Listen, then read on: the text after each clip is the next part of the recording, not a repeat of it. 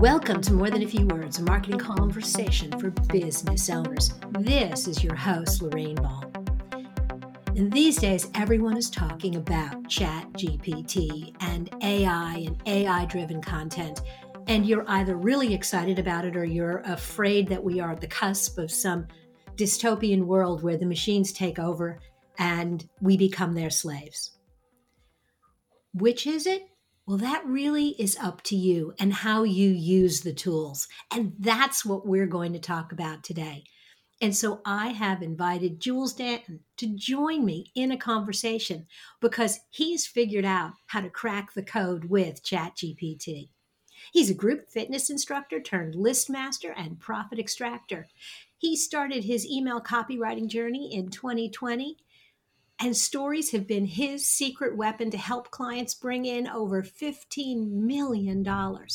He's now on the road for 12 months traveling and documenting his own list building journey in his daily emails, which I think you should sign up for. And that's where he reports back what's working in the trenches in the real world to help you become your own rainmaker with your own list as a personality based business. Jules, welcome to the show. Lorraine, thank you so much for having me on. I can't wait to talk about ChatGPT. It's it's a fun topic. You know, I have mixed feelings about it. I'm, you know, oh, I'm, I'm an old school sci-fi girl, and I have this yep. whole dystopian thing. But I know that the way humanity wins is by bringing a little bit of who they are and a little bit of the rule breaking to the equation. So, mm-hmm. tell me, with ChatGPT, how do I get more than adequate results from the tool? Yes, adequate. So I figured this out out of frustration because for one of my clients, I run ad writing workshops and I was getting critiques back and were, I was getting about D, D plus grade. And I said, go to ChatGPT without any distraction. I was still getting probably about C, C plus. So then that's when I got very frustrated and I said, okay, so if I was going to think back, how would I do an ad? This is how a marketer would think. I would say, all right, what are the top 10 daily frustrations this person runs into? And I had no idea what market this was. I've never written them before. It was like financial advisory service owners. And then right there, I've got some pain points to work from. And what I figured out was that the way to get good at ChatGPT for say like a marketing sense is to think like a marketer or like to think like um, a copywriter would, and then you reverse engineer backwards from there. You can use some ninja prompts, which we can get into, but there's uh, there's three main principles. You got to clone the voice, you got to keep steering the AI back on course, and then you got to keep fine tuning the prompts again and again. Okay, so let's start with how do you clone the voice? Okay, so by cloning the voice, it's there's one of two ways you can do this, Lorraine. You I figured out it can it's really good if it clings onto concepts or with people. And I, will give an example. Do you remember the National Enquirer magazine? Oh, yes, I do. I actually had a friend down yeah. in Florida who worked for them. Oh, that's interesting. So, if, if the listeners don't know, National Enquirer is this uh, very sensationalized magazine with just the most clickbaity headlines, but they had a lot of readers, a lot.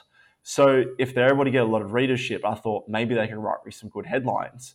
So, for instance, Ira, imagine you're a, you're a writer for the National Enquirer tabloid. You're going to write me several curiosity-packed headline uh, subject lines. Each subject line should be oozing with excitement and controversy. Then you would be say like, write me some subject lines on you know this idea. Like, write me some subject lines on ChatGPT and and writing copy, and it's going to pump you out ten pretty decent, you know, National Enquirer style to get your blood pumping and I've been able to use this with lead magnet titles, uh, with headlines, um, just to get the ideas going, especially if you're going down that news, like news advertisement, if you get what I mean. Yes, really, when you say clone the voice, basically what you do is you t- you figure out. So you've got to do a little bit of work first to figure mm-hmm. out who you want to sound like, and it, it, may even be you if you've got enough content already written in Correct. your voice you could say to ChatGPT, clone this writer or this writer. Correct. And then they pick up the style. They learn how they construct headlines. Okay, I love that. Okay, so I've got clone the voice. Next. steering the AI back on course because the AI, for whatever reason, so you said we can give it concepts, we can give it people. And I, I like to sometimes use Gary Halbert because he's quite conversational and light and joking. He's, he's passed away now. But the AI seems to get an okay job. So you'd be like, imagine you're writing like Gary Halbert and you're writing a, a product about XYZ uh, and make sure it's, it's uh, exciting, it's curiosity driven, and uh, you're leaving an open loop. But then it'll just give you some garbage. And then the secret line, Lorraine, is what happened to writing like Gary Halbert? Question mark. And then it comes back, and then it it will sort of like come back on course. And so I've done this again and again with clients where it's like what you said. I've tried to fed it data, being like, this is how Troy writes, and then it will remember who's Troy because Troy's one of my clients, and it will write and write and write, and then I'll give it a little a mini brief, being like, write me an email about X, Y, and Z, and it'll give me some crap, and then I'll say, what happened to writing like Troy? And it'll say, I'm sorry. And it will, it'll come closer back to Troy. And then you can mm-hmm. start fine tuning more from there. And that's the third part, start fine tuning. Okay, so let's talk about that. How do you fine tune? Okay, so this is the part about, like I said, yeah, you got to be thinking like a marketer, right? So if you were thinking like a marketer, Lorraine, what would be some things if it gave you some like C, C plus copy? Like what would what would be some like red flags you would you would instantly see? well, I might perhaps ask it about, you know, why would this care to a customer? Or mm-hmm. how does this lead someone to the next step? Where are you making the offer? Where are you actually presenting something that they can buy, do, or, or want? Exactly. So if you know what to, so you've just reverse engineered three different problems. If you know what to look for, like, is this a content email setting up a podcast? Or is this a pre launch?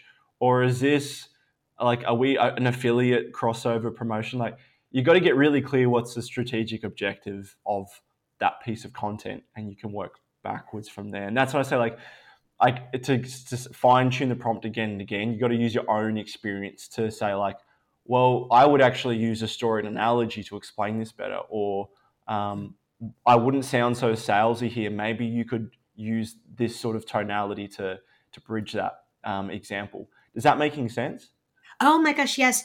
And the thing that I love about these three steps is mm-hmm. you're not turning over complete control to the AI. No. You really are starting with I've got a specific objective and I'm going to measure this output against my objective and I'm going to adjust. And you've exactly. got to do the work. You've got to figure out on the front end what the voice needs to be and you got to figure out on the back end is it delivering on that objective? Exactly. And to expand upon this, something I've been testing as well is so I've been feeding it transcripts of interviews with clients so it can build up its own database of stories, pain points, interests, hobbies, so it gets a full understanding. I'll ask it to write me, I'll give it a brief and ask me to write me something. What's and then I'll just get annoyed. So then I'll write the email myself and popped it back in being like, this is how I would write it as Troy can you analyze the difference between my my email and yours uh, take note and then use that moving forward and it gets a little bit smarter each time you go back and fine tune it that's brilliant. I love that. I love this very systematic approach that is really very specific and I think really actionable. And I don't think a lot of people are doing this yet. And so I can see why it's been so successful. It's a lot of it's a bit of work, but if you're keen to, you know, speed things up, it's definitely worth it. Awesome. Well, Jules, this has been fabulous. Thank you so much for being a part of the show. Oh, no problem. Thanks for having me on, Lorraine. I really appreciate it. If you are curious about Jules, there will be links in the show notes to his website. Be sure to check it out and start playing with AI and ChatGPT for yourself. And